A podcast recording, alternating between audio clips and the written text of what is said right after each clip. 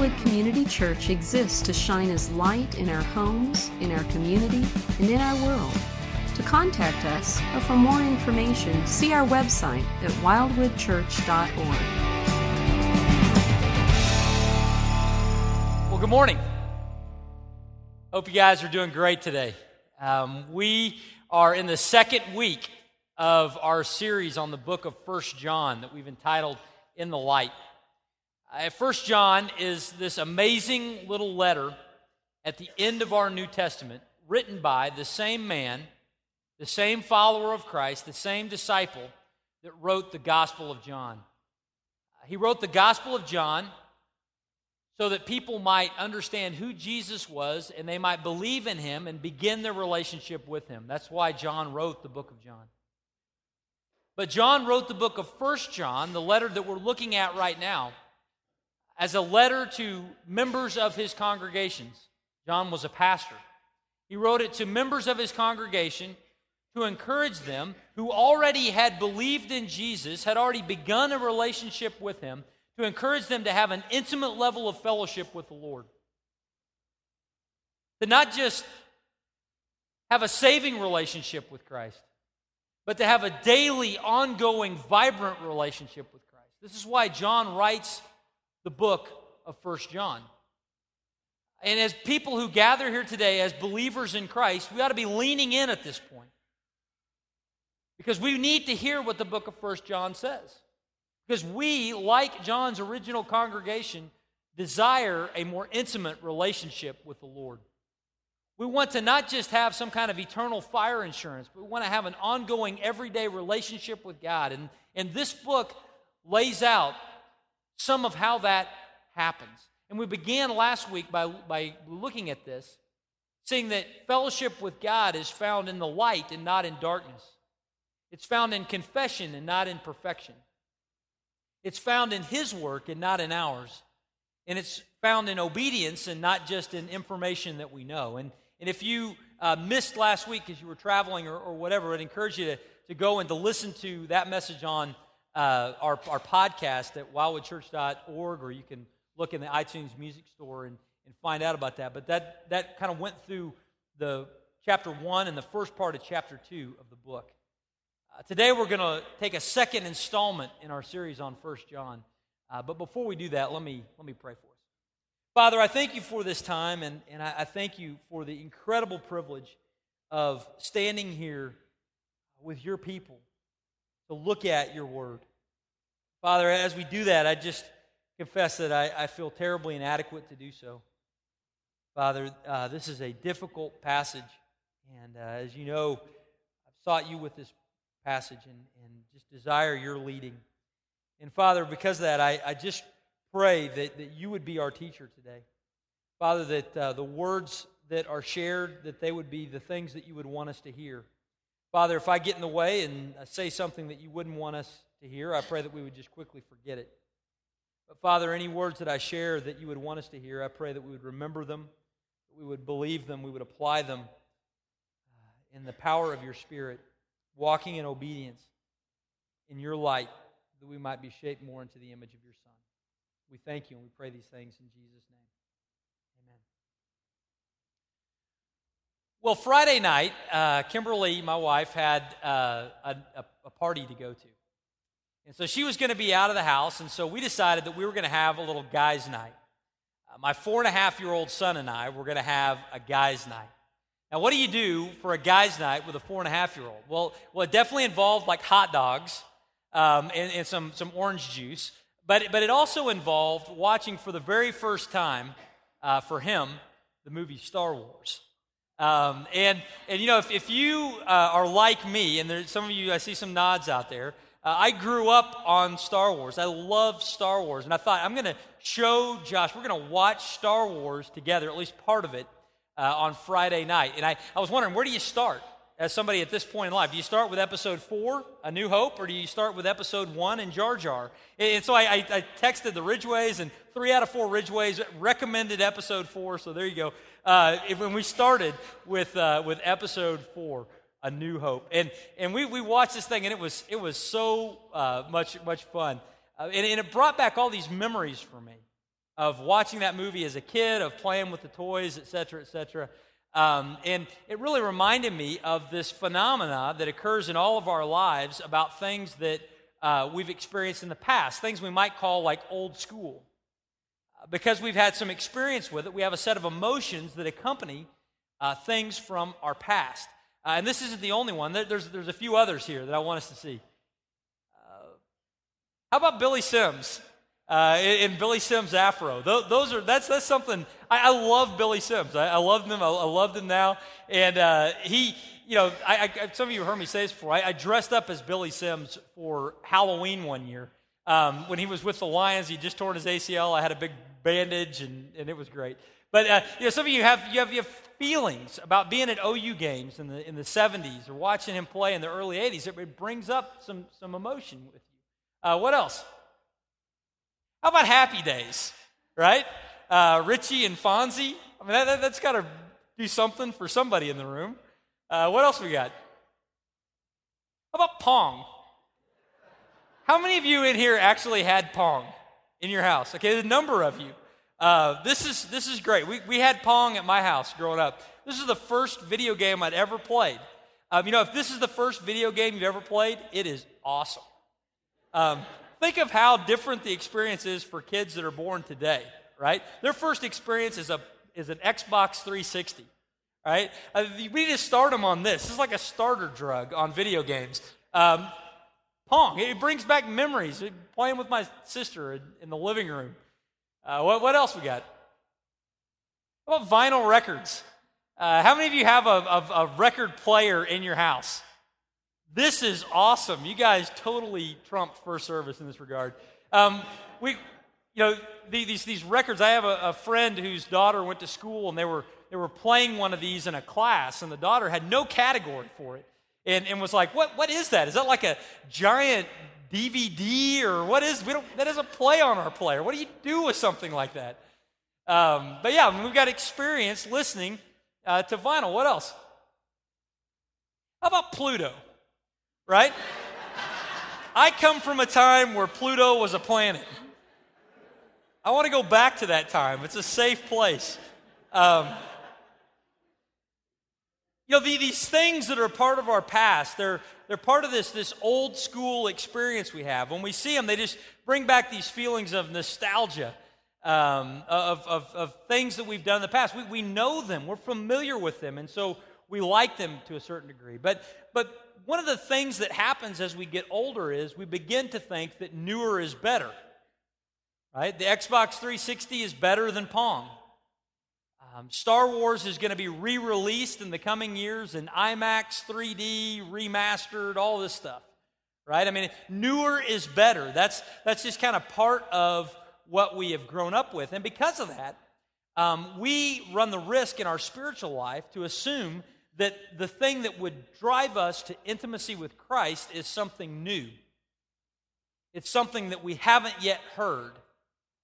It's a truth that we, we need to come across for the first time that will revolutionize our lives. It'll be the key that will unlock God's riches for us.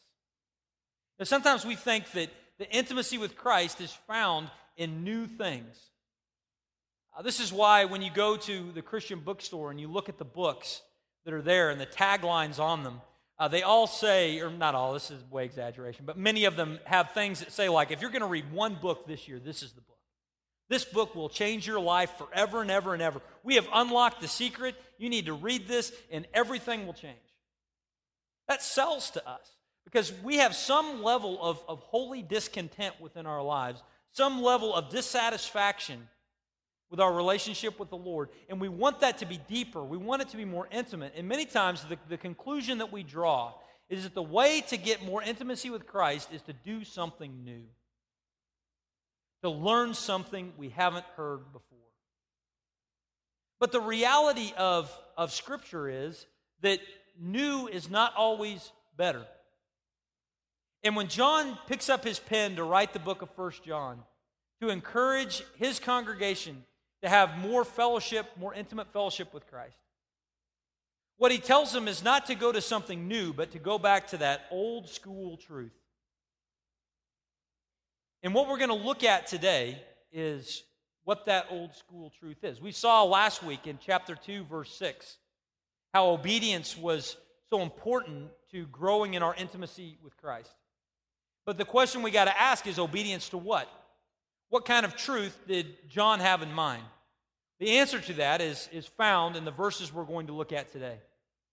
There was some truth that John was calling his congregation to, to follow and to obey that would lead to more intimacy with Christ on an everyday level. Uh, and we're going to look at that today. We're going to see three things by looking at 1 John chapter 2, verses 7 to 11, and then some verses over in chapter 3. Now, I, I'll say this disclaimer. This book is written to believers. This book assumes a relationship with Christ. The things we're going to look at today are not the path that one might attain a relationship with Christ. They're encouragement for how we can develop that, how we can develop more intimacy with Christ. Last week we talked about the way we enter into this relationship with Christ is on the basis of what Christ has done and confessing our sin and believing in that. We talked about that last week. But, but when we get to chapter 2, verse 7, he's talking about the things that drive intimacy in our relationship with Christ. And we're going to look at those today. We're going to see three things here. The first thing that we're going to see is this we need to obey old school truth. We need to obey old school truth. Now we see this in verse 7 of chapter 2. John writes and he says, Beloved, I'm writing you no new commandment, but an old commandment that you had from the beginning.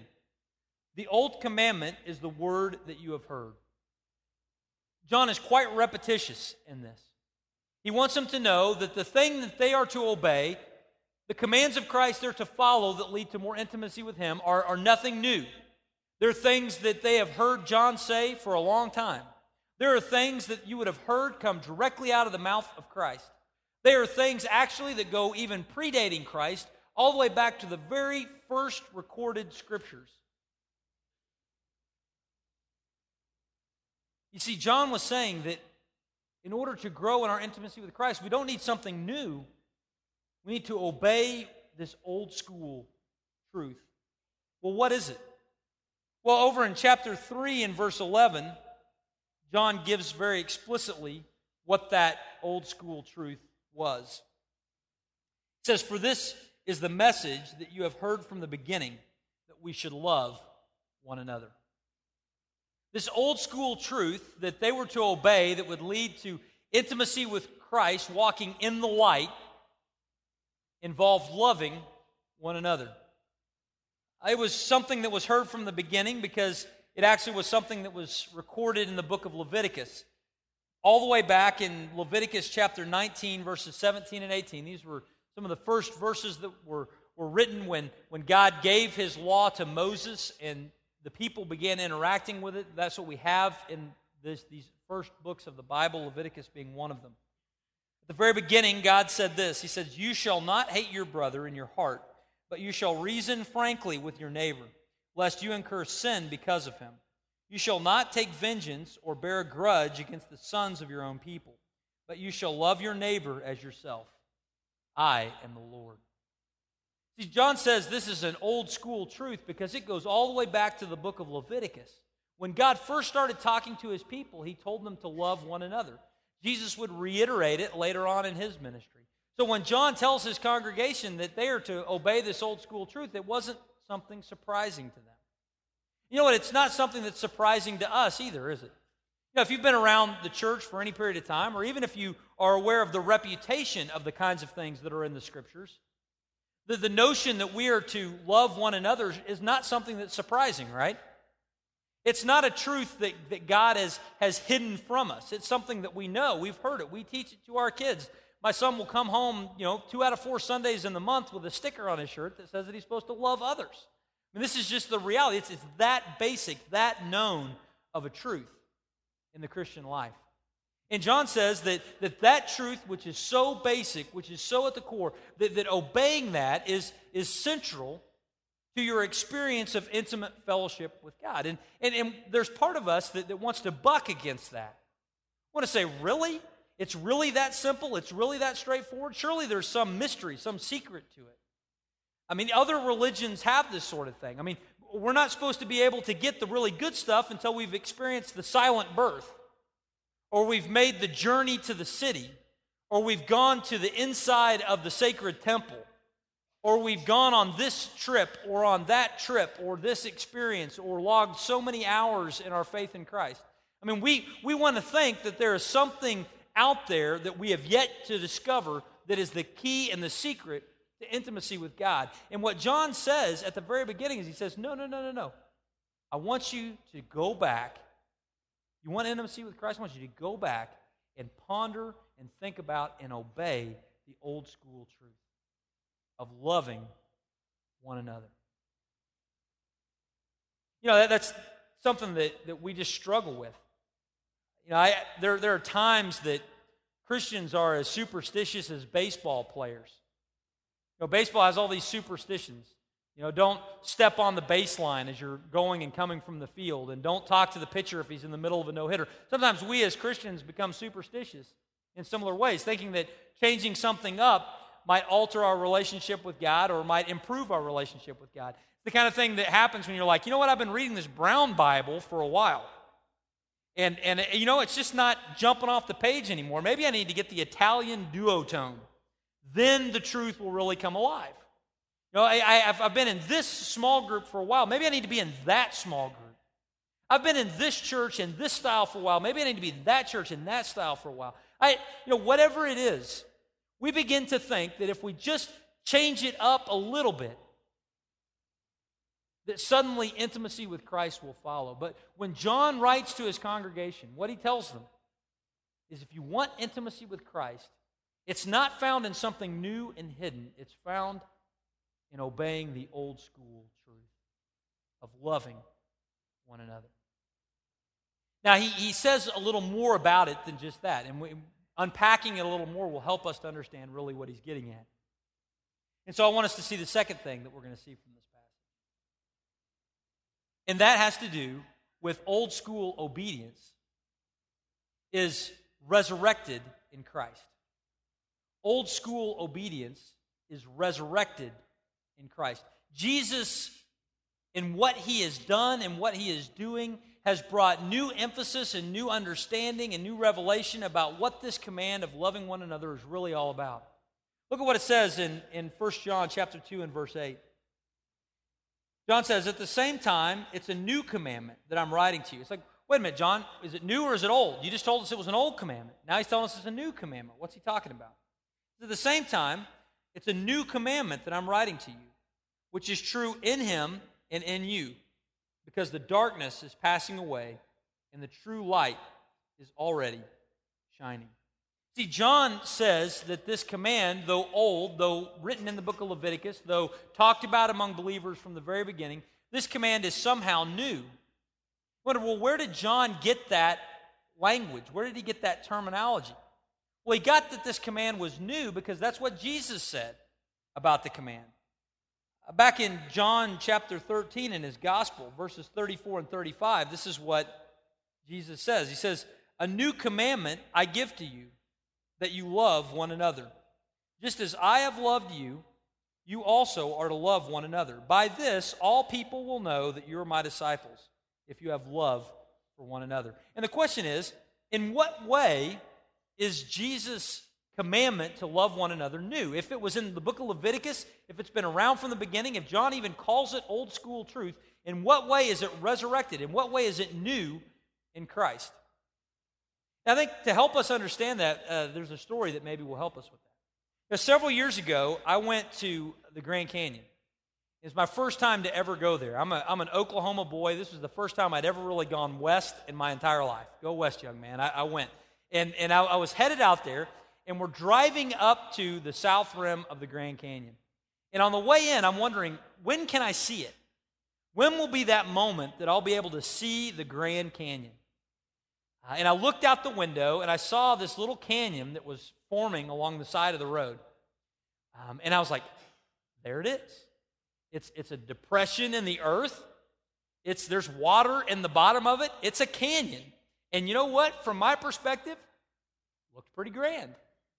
And I'm thinking, there it is. There's the Grand Canyon. And I thought, well, you know, it's I, I'm actually kind of surprised this is the most photographed place in the world, but I guess that's it. Maybe there's a, a better view. You know, maybe if I had the right camera, I could make this look better. But we're driving up, and I'm seeing this. I'm like, there it is.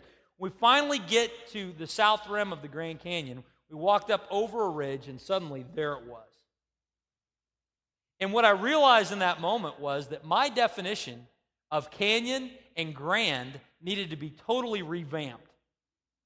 They needed to be totally freshened up because what I had seen was a, was a hole created by water, and it was kind of grand and it was kind of a canyon, but there was something else that was much greater than that. And, and Grand Canyon from now on is defined for me as that hole in the ground in Arizona that is the most photographed place in the United States. See, my perspective on those things was freshened up. And the Greek word that Jesus used to say that something was new is also the word that could be used to say fresh. What Jesus is saying is, I'm going to give a fresh understanding of what it means to love one another. I'm going to be a grand canyon of love so that you can see what it really looks like to love your brother. That's what, that's what Jesus has done for us. Uh, this is what John says in 1 John chapter 3 in verse, six, uh, verse 16. He says this He says, By this we know love. In other words, we have a measuring stick, a definition of what love really is, of what love really looks like. He says, By this we know love, that he, being Jesus, laid down his life for us and we ought to lay down our lives for the brothers. See, Jesus freshened our understanding of what love was. Jesus is the one that embodied it. And, and what John says in chapter 2, verse 8, is that this was a truth that was true in him. It's something that in Christ we can see what love really is. He says it's something that is true in us. What John meant was those that follow Christ have a new standard, a new definition of what love really is. And those that follow Christ will love others as Christ has loved them. So, in this way, this new, fresh understanding of loving one another is found true in Christ, is found true in his followers. And he describes it like a light that is rising and shining in the world. Because of what Christ has done, we now have a new understanding of what love is really all about. And so when we have this old school command to obey, to love one another, we have Jesus as an example to follow in it. Now, when he says that we're to love one another, what does that really mean? And how do we begin to unpack that a little bit? One of the things that you'll notice in 1 John is that he's writing this to believers, and he frequently talks about loving your brother. I think the immediate context of 1 John is indicating that this is talking about a love of other Christians. We might say brothers and sisters in Christ. That is a love of other brothers and sisters in Christ, is, is the idea here. I really think that John was encouraging them in their congregation to love one another. And so, as we begin to wrestle with what that means for us and how we apply it, let's, let's think about it in just those categories. I know there are other passages in Scripture that talk about love for others, but, but I think this passage is talking about a love for other believers. And so, let's, let's think about it just in terms of our congregation. So, here's what I want you to do I want you, everybody to look down the aisle this way. Okay? Look down the aisle, see the people who are there.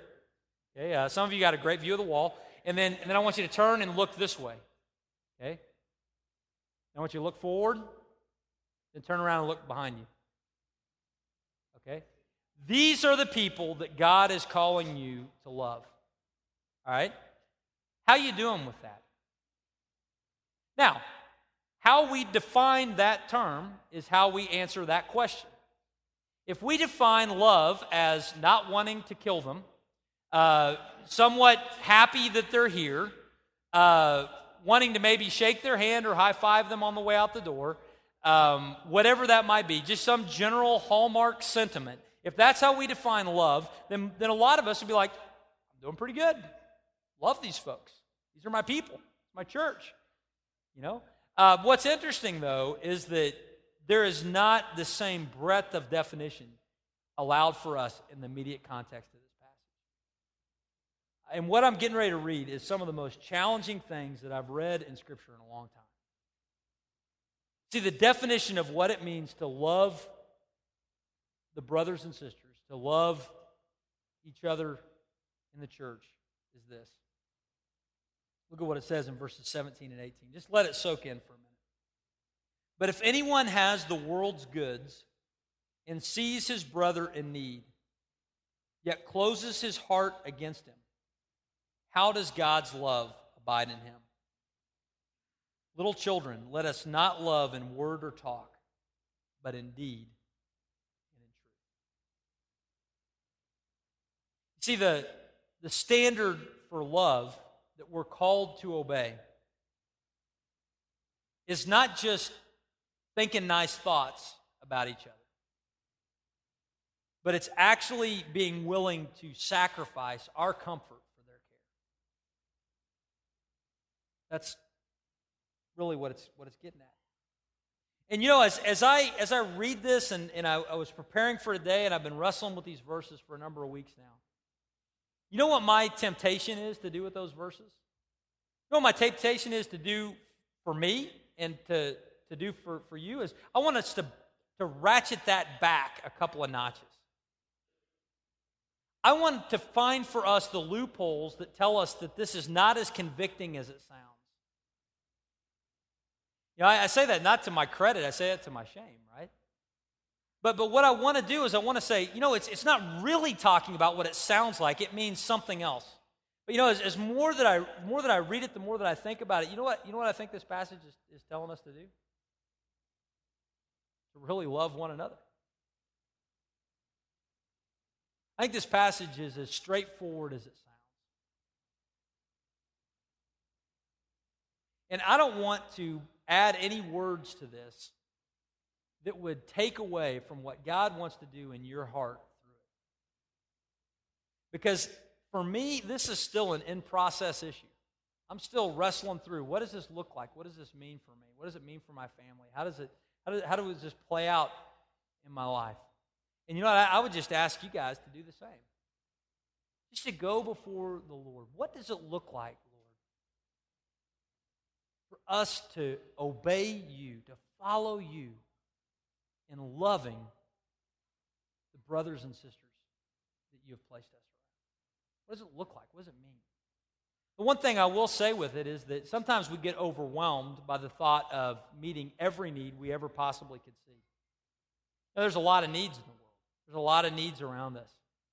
Um, I think one of the, the, the powerful truths of Scripture is that God has placed us within a body so that no one person meets everyone's needs on a human plane, but that God works through the body to meet, minister to the body's needs. This means that God, when you, when you think through what this means for you, it probably means what does God want to do through you in a circle of people's lives, not what does God want you to do in order to, you know, some global thing. I mean, there may be some of you that, that, that that's what God is working through your life towards, and that's I don't want to get in the way of that either. But sometimes we shut down and we stop considering what a verse like this means because we immediately see our own limitations. The reality is, if we are to follow Christ in obedience, our love for others will be marked by sacrificing our comfort for the care of someone else. And it probably is going to begin with people in this room. What would God have you do in response to this?